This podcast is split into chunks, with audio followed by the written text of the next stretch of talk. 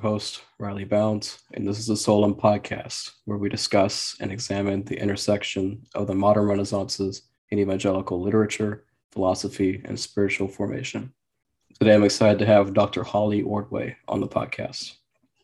Dr. Holly Ordway is a fellow of faith and culture of the Word on Fire Institute. She is a visiting professor at Houston Baptist University and holds a PhD in English from the University of Massachusetts Amherst. She is the author of Tolkien's Modern Reading, Middle Earth Beyond the Middle Ages, Apologetics and the Christian Imagination, an integrated approach to defending the faith, and Not God's Type, an atheist academic lays down her arms. Dr. Ordway is also a published poet and a subject editor for the Journal of Inklings Studies. Her academic work focuses on the writings of the Inklings, especially C.S. Lewis and J.R.R. Tolkien. More information will be given in the show notes, including a link to her website and her new book, Tolkien's Modern Reading, if you want to find out more. So, Dr. Ordway, welcome, and thanks for joining me today. Oh, my pleasure. Great. Well, we're going to be discussing literary apologetics today, Dr. Ordway. So, uh, some of us might be new to literary apologetics. So, why don't you uh, tell us what it is and how it's done well? Well, that's that, that's a big subject. So, I, you'll just have to stop me if I start going on too long. Okay. So, as your as your listeners undoubtedly know, apologetics is um, giving a defense for the faith, showing why you know why we believe what we believe. You know, in the words of, of Saint Peter, um, you know making making a case for the, uh, the the reason for the hope that we have within us. So most people tend to think of that work that making a case that giving a defense um, in terms of you know logical arguments philosophy theology does god exist? And all that's important. That's really important and good. But another aspect of the human person is not just the intellect but also the imagination the emotions the the will. All these are part of what make us human beings. And the imagination is a faculty that's just really critically important. And that's the faculty that gets involved in what we call literary or imaginative apologetics. And that's why I like to take that step back and talk about just the, the underlying role of the imagination, because really, literary apologetics is more than just making an argument in the form of a story in fact, when people try to do that, it usually doesn't work all that well because they're not actually engaging the imagination. They're kind of using it as a like a little cover or you know the the the, the sweetener around the pill, and people typically detect that and they, they don't like it. But what literary what literary apologetics really is about is harnessing the power of the imagination to make ideas meaningful so that the intellect can properly grasp them. And really, this is at the foundation of what I do as an apologist and an evangelist. Because, as I think I argue in my book, Apologetics and the Christian Imagination, I think that our, our biggest issue in the modern day in terms of sharing the faith is what I call the meaning gap. People don't find the concepts of Christianity to be meaningful. It's not even so much that they disagree, 50 years ago, 100 years ago, that was more often the case. You'd get people who were atheists because they rationally had issues with certain aspects of the faith. Today, mostly, I think people just don't really get it. They don't find it engaging, they don't find it interesting, they don't find it comprehensible. It's not so much that they disagree, it's that they they don't even get it. They don't find anything to latch onto. So we're not even at the point of disagreement. We're, we're, we're further back from disagreement. But of course, when people don't understand something, they're, they're going to dismiss it, they're going to reject it, and it becomes, you know, becomes a rejection. And even in terms of Christians, people who have been maybe brought up in the faith, a lot of them have a very tenuous and marginal connection to their faith because they haven't really grasped it they've accepted certain propositions. Okay, yeah, but it's not fully grasped by their whole being, by their imagination, by their will, by the whole person. And the intellect doesn't have a good grip on it because the, the ideas are so vague and so shadowy. And this, I think, has a lot to do with why so many young people walk away from the faith when they go to college, for instance. Usually, you know, in my work you know, with with um, students, I found usually these experiences are not because of some hugely traumatic issue or some catastrophic question. They just get into an environment where people have different assumptions and uh, they get a few questions and it just kind of they just kind of drift away and i think that the tragedy of it is that the, the reason for that is far back in the fact that they never had a real grasp of the meaning of the faith so that they didn't even have the motivation to pursue the real question. They just kind of faded away.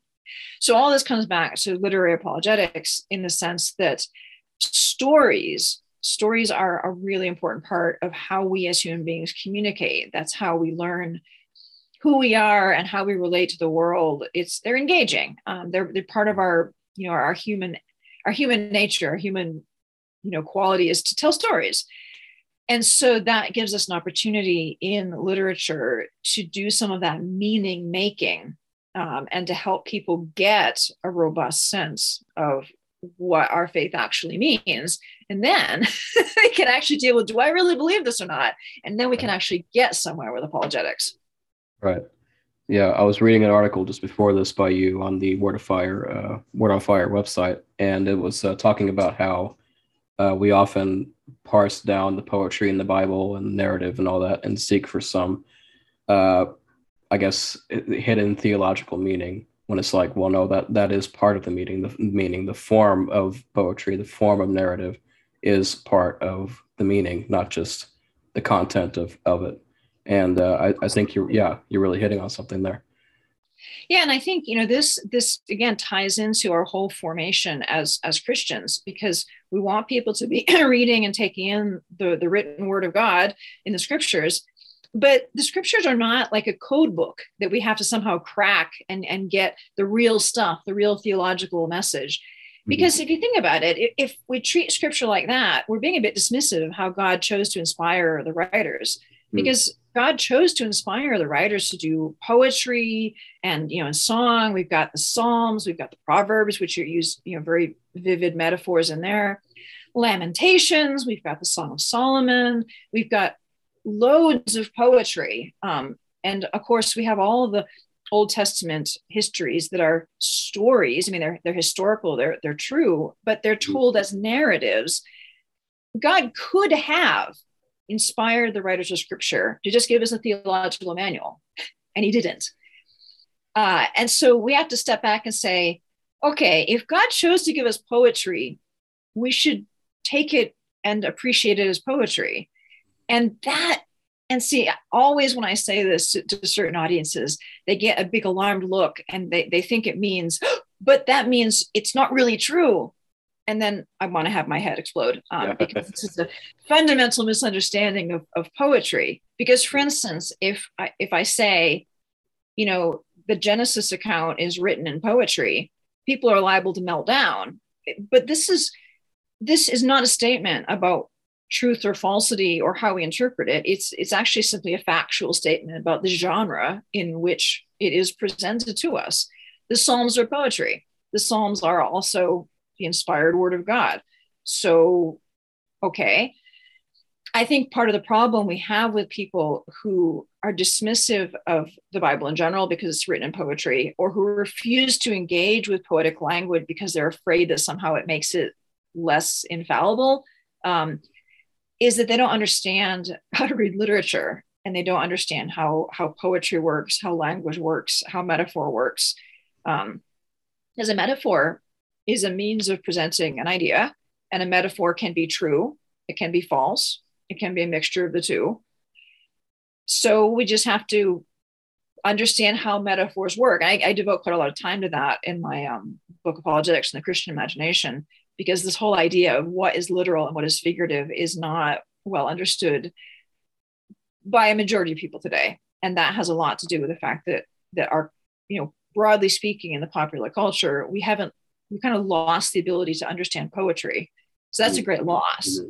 so again in terms of imagination if we engage with literature if we understand how to read literature and understand how does an author pre- present ideas in the form of a poem in the form of a story in the form of a you know explanation how are these things different? How are they the same? We're actually going to be able to read the bible more attentively more you know faithfully more understand understanding it better this is all good. Mm-hmm. right. Yeah I, I, think you really hit on something there with um, with how people misinterpret poetry nowadays. Um, i mean what you got to understand when you read poetry one of the core tenets of poetry is obfuscation making the uh, mundane new again. You know i've heard it but um, and with that i mean it, it alludes to the inherent mystery of the faith in that we we can't grasp every every part of god um, there's there's an inherent mystery to poetry and there's an and that alludes to the inherent mystery of our faith in god so yeah and that's you know that's such an important word um, and most people i think tend not to understand it the way that you presented it correctly as mystery is not you know like just a puzzle that we we solve. The, the and it's not that we can't understand anything. You know, the fact that well, God's existence, God's triune nature, the, you know, the Trinity is the deepest mystery of all. Um, how can God be three and one? Well, it doesn't mean that we can't know things about that. He's revealed himself to us as Trinity, um, and he's, you know, we see, for instance, the mystery of the incarnation. How can, how can Jesus be fully God and fully man? well, we can understand things about it with our reason, but we can never completely understand it. There's always going to be something more. There's always going to be some additional depth that we can't comprehend fully because we're human and, you know, can't take in the infinite. And you're absolutely right um, in noting that that's shared by poetry, shared by good literature. And that's the that's the beauty of it, right? Because a rich, beautiful poem is going to have levels of meaning. And again, this doesn't mean that poetry is always going to be sort of totally incomprehensible, weird words on the page that don't make any sense. No, no, no, that's actually bad poetry. but the, the point of a, a poetry's mystery is that there's going to be levels of meaning and that we have to take some time to dig into them and appreciate them. And as we do that, we're going to gain additional insight into what it means. I mean, take again, coming back to the poetry in the Bible, you know, take the psalm that says, The Lord is my shepherd, you know, Psalm 23. Well, on one level, we, we have to we have to understand this is a metaphor because the psalmist is not trying to say that you know God, you know, is just a is a shepherd. That's it. That's all he does. That's all he is um, he's saying, you know, God is like someone who watches over the sheep, and I am like one of the one of the sheep. And then mm. that actually leads us into all sorts of really beautiful connections about being cared for, about being rescued, um, about you know knowing. We look look forward to Jesus, you know, picking up on this. I am the good shepherd. Um, about knowing the master's voice, you know, being protected from the wolves. There's all these things that that unfold as we as we sort of meditate on this image that the the poet, the psalmist, has given us. Mm-hmm. Right. Well, I know that um, some detractors, well, maybe not detractors, maybe that's too strong a word, but some but some people who might not understand literary apologetics they might think that it's it's kind of taking away from the bigger task of apologetics, which typically is just a, a philosophical defense of the faith. So, what what would you what would you say to people like them, like who say that maybe the the most important thing is that we preach the gospel? You know. Well, I would I would first of all say yes, the most important thing is that we preach the gospel. I would say I agree with you. Um, and it's how do we do that in a way that people can hear it mm-hmm. so the first thing i want to say is that i honor the intention there i honor the zeal and the urgency to say we need to help people hear the gospel i completely agree that's so important but then we have to step back and say okay it's one thing to proclaim the gospel but are people receiving it? Are people hearing it? Now mm-hmm. obviously always there's responsibility on the hearer. What is that person's heart? Are they rejecting it etc we can't you know we, we have to recognize that's a reality. Um, but there's also a, a, responsibility in the person doing the proclaiming. I need to use the language and mode that's appropriate to the audience. You know, if I'm talking to a group of school children or I'm talking to a group of graduate students, I have a responsibility to use language that's going to be comprehensible to my different audiences. That's simply, you know, a responsibility. And if I, you know, don't do that, then it's on me if they don't get it. And I think that's where we come into the role of, of the imagination because so often when people are presenting really good arguments, effective arguments, sound arguments for things like the existence of God, for the historicity of the resurrection, all these things, they're they're just not connecting. The arguments themselves are good, but they're not connecting. Because, for instance, let's talk about the existence of God if you're trying to say make a case you know five arguments for the existence of god but your interlocutor has in his mind an image of god as oh yeah the old man in the sky who's going to blast me if i say a bad word. They're not going to engage with the five arguments because those five arguments are going to sound like let me give you five arguments for the existence of elves in your garden like, come on, nobody seriously could believe that I got leprechauns in my backyard. So what's what are you even playing at? Don't waste my time. And the culture is such that a lot of people, not even the snarky ones necessarily, a lot of people have just assimilated this idea of God as this sort of ridiculous figure or scary and slightly, you know, horrible figure who is just looming over them, judging them if they say the wrong thing. And they either find that ridiculous, as they should, or they find it so kind of threatening and awful that they don't want to consider that it might be real. So when you say, let me explain that God exists, you're not talking about the same God. And so I think the very first thing you have to do in that instance is to say, okay, you, you say you don't believe in God what God don't you believe in? Tell me about this God. And maybe after hearing about this, I might say, you know, well, I don't believe in that God either. Let's talk about the God that I do believe in. So that's part that that is something that can be done, you know, through argument. Um, but fundamentally, there's the bigger question of whether people have have that imaginative picture and how we help them get that imaginative picture.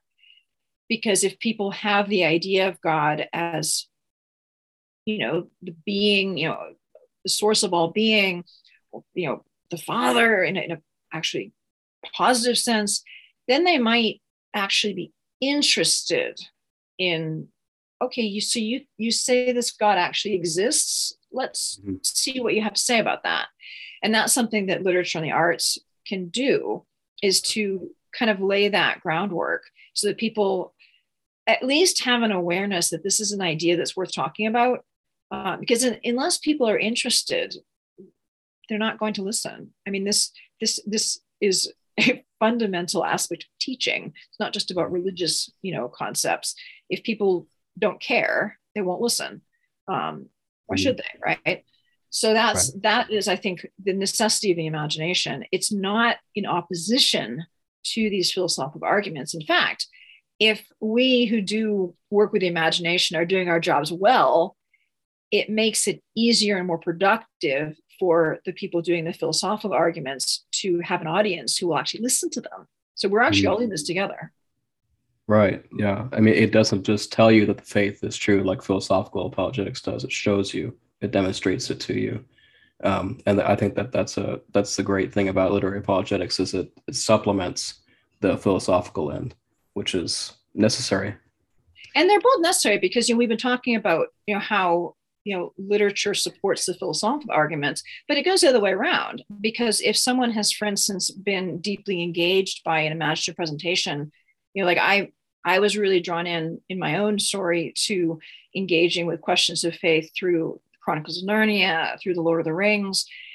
Being interested um, you can be drawn into the faith by imaginative presentations by art by music and that can take you a long way but at some point well the intellect needs to be fed as well and so the the philosophical the historical information is going to help nourish that. So it's not a case of either one being able to work in in isolation. Um, you know, literature needs philosophy, philosophy needs literature. You know that it goes back and forth. Right. Yeah. Exactly. Um, and we we obviously I think we need a disproportionate amount of philosophical apologetics today, um, just because of the uh, the deep secularization that we have, especially with scientism and, and such. But for for the majority of history, I'd say it, it was not there was a disproportionate amount of people that were brought to Christ by watching how Christians acted and treated each other. Um, and so through their actions, they showed that the faith was true, just like stories can impart that to us uh, or poetry. Um, but how can we effectively integrate the imagination in apologetics? Ah, well, again, another another big and good question. Um, I think the first the first step to integrating it is just to recognize the imagination is necessary and important, and that's a huge big step because we can very easily compartmentalize. And I'm an academic, so I know how easy it is to com- just focus on the intellect. So we've got the intellect, you know, the reason, and we've got the will, the volition, because that isn't you know isn't the same thing. We have our emotions, also very important, part of how God made us. Uh, and we have the imagination, which is the meaning making faculty, the, the faculty that takes in what our senses see and, and puts it together in a, in a meaningful picture. And then after we have this meaningful image, then our reason can act on it to say, is it true? Is it not true? And our will can act on what our reason has said and say, oh, this is true, therefore I will do something about it. So I think the, the biggest first step is just to say, okay, the imagination is not just a nice extra it's not it's not just sort of an optional add-on it's it's really really important because if we don't have a strong healthy nourished imagination giving meaning to the different ideas that we're discussing as we've, we've been talking about then the reason hasn't got much to work on. And then the reason doesn't give anything substantial to the will. And how can the will make a robust decision? I am going to you know love the lord my god with all my heart soul mind and strength when the idea of what that means is, is attenuated. So it's all it's all connected. So how do we how do we build that sort of integrated approach and i think it starts with every individual christian seeking himself or herself to be integrated in the faith to say okay do i in fact love the Lord my God with all my heart, with all my soul, with all my strength, with all my mind, and loving my neighbor as myself. It's kind of convicting if you if you think through that every now and then. It's like, well, mm-hmm. am I just doing one, maybe one bit of that and not the whole thing? And I think when we talk about loving God with our heart, that's a, a kind of a good place to think about the imagination, you know, the, the heart as the seat of of pulling things together, of, of assimilating meaning, and then your mind, you know, thinks about these things, but your heart needs to be fed also, and in in line with with your your head. Uh, so that's something we can do as as Christians, as apologists, is to make sure that as we are walking with the Lord, that we are nourishing our minds, but also nourishing our imaginations. And then that is going to inform the way that we speak about the faith, the way that we share the faith, um, the way that we live out the faith. As you just pointed out, with personal witness is huge. this is really important. Um, and so, all of this, I think, if we start with ourselves, with that quest for real integration and, and real personal holiness, then that's going to help us naturally find ways to share the faith that are more integrated themselves. And it did just dawn on me as you were saying that that the imagination is part of our mind as as we're called to love the Lord our God with all our mind. And we typically just limit that to the intellect. Um, but I mean the, the, the two are the, the two are in the same place. So I mean when we when we uh, neglect the one, I mean the other will I mean yeah, it, it, it would be very sad to to let that wither in you, the the imaginative component.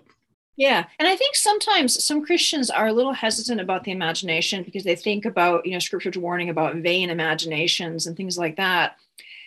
And of course, the imagination can go wrong. Um, of course, we can feed it with bad food. Um, so can the reason. You know, we can feed our, our our intellect with lies and confusion, and our intellect can go wrong. Oh boy, can it ever! So okay, any of our faculties can go wrong, but if we ignore it, then we guarantee that it will be malnourished and starved and will go wrong. Um, so we need to just be attentive to all these faculties. And I think that's a great way of thinking about it. You know, if we're going to love God with our mind, yeah, that includes our imagination, our creative faculty, as well as our intellect.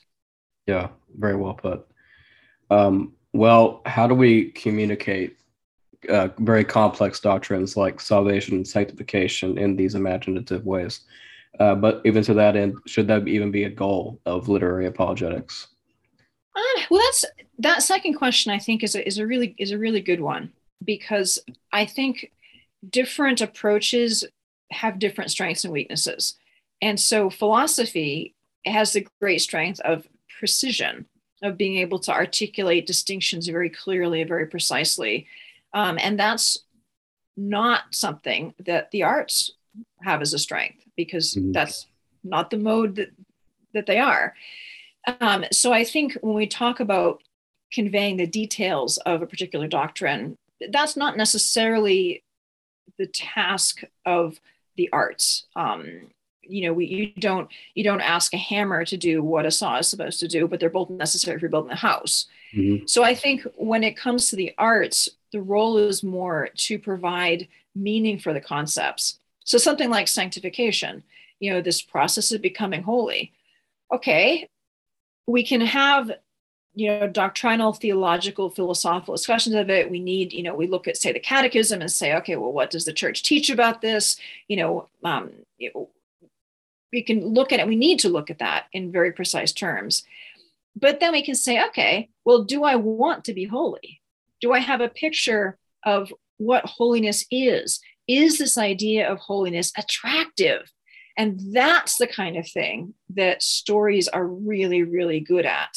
Do we want to be made holy? I mean, I think about, for instance, um, you know, C.S. Lewis's Narnia Chronicles, and you know, the Voyage of the Dawn Treader, we have the de-dragoning of Eustace, where he is he is turned into a dragon because of his greedy thoughts, and he has to be he has to have the dragon skins peeled off of him, and it's very painful. And this is a fantastic image of sanctification. And is it able to convey the precise details of what that means you know in your life as a christian? Of course not. It's a boy who's been turned into a dragon having his dragon skin peeled off. But what does it do? It conveys very powerfully that eustace is miserable as a dragon. He, he first he thinks it might be kind of cool. Oh, i can fly and stuff. But he, he's miserable. He, he's sad. He's lonely. Um, and he he longs to be made whole. He longs to be made clean. And therefore he welcomes this painful process of having the dragon skin stripped off of him. And that's the kind of thing that stories can do to say i'm stuck. You know i, I don't like who i am. I'm not who god is calling me to be. I want to be holy. And being holy is actually a good and attractive thing. It's not being a stuck up prig that's not being holy. It's you know fullness of life and and joy. I want that even if it's going to be kind of painful in the process. Mm-hmm. and that that then is the imaginative literary contribution to it. The philosophical theological doctrinal discussions are really important and those can happen and should happen in you know in the theological and philosophical language. But they're going to mean something if someone comes to it and says i want to be holy how how can I be holy? Mm. Yeah, that's that's great. Thank you. Um, well, in your article, come and see the value of storytelling for apologetics. Uh, you note that we need narrative and think of our lives in terms of narrative. Well, uh, why do you think that that is that we think like that? Well, I think it has to do with with how we are created beings, because I think sometimes we tend to forget that time is a thing that God made. you know, matter okay, matter we can we can sort of imagine him creating, you know, the galaxies, but time is also a thing he made. He is mm-hmm. outside time. He made it and he put us in it. So we dwell in time. He doesn't. Um, he answers into time in the incarnation. That's what's mm-hmm. so amazing about it, or one of the amazing things about it. But we dwell in time the way a fish dwells in water. And so that's mm-hmm. natural to us to have this sense of, of cause and effect, um, of, of narrative flow, of beginnings, middles, and ends. And I think one of the sort of deep apologetics arguments, really, for the existence of God is the fact that we have the sense that we have a sense that our lives are narrative arcs. And mm-hmm. that if they're interrupted in certain ways, it's tragic. I mean, we see this very sort of viscerally that we're mm-hmm. always sad when someone we love dies. And this is part of being human. But there's something more tragic about, you know, a seven year old child dying than 90 year old grandma dying because we're going to miss grandma. We love her, but she's had a full life. She's, you know, she's reached the end. Um, and we can say goodbye to her and and it's somehow it's fitting. A seven year old child dying that's wrong. That's not fitting. That's terrible. That's it's terrible in a very different way than the sadness of losing beloved grandmother. Mm-hmm. and why should that be? You know if we're just if we're just smart animals there's no particular reason why we should have that sense. It would be like the same in all cases. Right. um or arguably even less. Oh only knew that person for seven years. No big deal. That's yeah. not that is totally not how human beings react. Mm. and i hmm. think that's a, a sense of our in our inbuilt sense that we are supposed to have a certain life. And this is an interruption of it. There's a narrative there's a pattern that we intuit should be the case. Um, and that's part of of being made by god you know mm-hmm. for eternal life we're not supposed to have it be interrupted in terrible ways mm-hmm. we're not supposed to have it interrupted at all but certainly not in these ways right. and then if you think about you know how we how we assimilate um, things that are important to us you know we tell narratives this is what happened to me um, you know, whenever something happens, we don't just say the thing that happened, we narrate the, the, the circumstances in which it happened. So storytelling narrative is is really just kind of baked in to what it means to be human.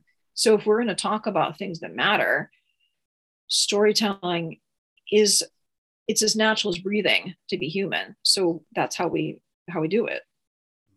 Yeah. Do you think that uh, poetry uh, comes in as equally efficacious as as narrative for literary apologetics? I do, um, and I think here it's worth saying a little bit about about poetry. it's in my experience that most people in the modern day they they hear poetry and they immediately think, "Oh, that confusing stuff that my teacher made me read, and you know it was horrible and awful," and and that please audience please forget that um, poetry has been actually the prime mode of, of storytelling um, from the beginning. All the great epics like the Odyssey and the Aeneid and, and, and Beowulf, all poetry. Poetry is a mode of presenting something. Could be narrative, could be lyric poetry, could be song. And, and in fact, anybody who enjoys listening to music enjoys poetry because song lyrics are poetry. That's poetry. And so we don't think of that as poetry because it didn't get labeled as poetry and given to us as this incomprehensible assignment, you know, in school. Find the symbolism in this poem. No, poetry is just a way of, of presenting stories, ideas, emotions, um, characters in a way that uses language and rhythm and, and sound in interesting ways. Um, so I think once we get kind of past the incomprehensibility of, of late 20th century poetry, that's another issue. Um, actually, good poetry is fun to read, it's interesting, it's engaging. And, and, and of course, anybody who's listening to music already appreciates poetry. So it's a really underdeveloped, underappreciated area now, but I think has tremendous potential um, for, you know, conveying conveying important ideas. Yeah, yeah, I agree. Well, some believe literature written with any end or agenda in mind isn't real literature at all. Um, well, do you agree with that? And I mean, is there a way to write from a Christian worldview without being or coming across as, I guess, manipulative? Yeah, um, I don't agree that it's not real literature, and I do think that there is a way to do it right. But I, I understand why people are skeptical because there's a lot. Let's just be honest. There's a lot of really terrible Christian literature out there, um, mm and it is really, and and just to take if you take an idea and your whole focus is on the concept and you just kind of wrap it around with a story that's not art that's propaganda. Um, and nobody likes that in what whatever the message is. Um, it, it's it might have a certain effect you know it might gain the effect that you want with a small percentage of the population but it's not going to be effective overall it's manipulative it's it's just bad art yeah. um, and unfortunately there's been an alarmingly large amount of that in you know just in christian literature in the last I'm going to say 50 years, um, certainly the last, I'm going to say 30, 30 years or so. Mm-hmm. We have Christian writers who have, again, good intentions. They want to support a wholesome Christian life, um, but they make stories and films. Films actually are, are, are pretty bad examples of this at this point. You know, just these these trite, shallow lame stories that don't have any bearing on actual life wrapped up with a little christian bow and like oh no one swears in them so they must be wholesome um, and like okay but they don't they don't really present anything authentic and they can even present stereotypes um, you know like the the whole god's not dead thing which i found excruciatingly painful because it, it just presents this distorted image of, of of academia as a sort of battleground and like oh yes the evil atheist professor you know like, oh come on. This is all just shallow and stereotypical and it it reinforces faulty ideas about what it means it's just really bad it's bad yeah. artistically and doesn't doesn't do any good um, right.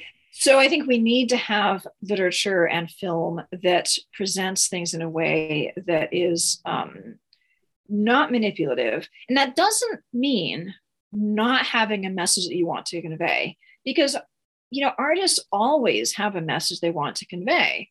You can't not because you convey what you believe, either implicitly or explicitly. And there are different levels of that. So, for instance, Tolkien um, wrote that the, the whole of the Lord of the Rings was fundamentally religious. Um, it's coming out of his deep Christian faith, but he doesn't make it overtly religious because that's not the mode that he chose to work in. But all of the Lord of the Rings is Christian in its ethos because he himself was a devout Christian, um, not overtly. Um, we get C.S. Lewis, who does does it more overtly. You know, we've got the figure of Aslan, who is Jesus' figure, so he he wants to convey who Christ is. You know, that's what the whole chronicles are about, all about Christ.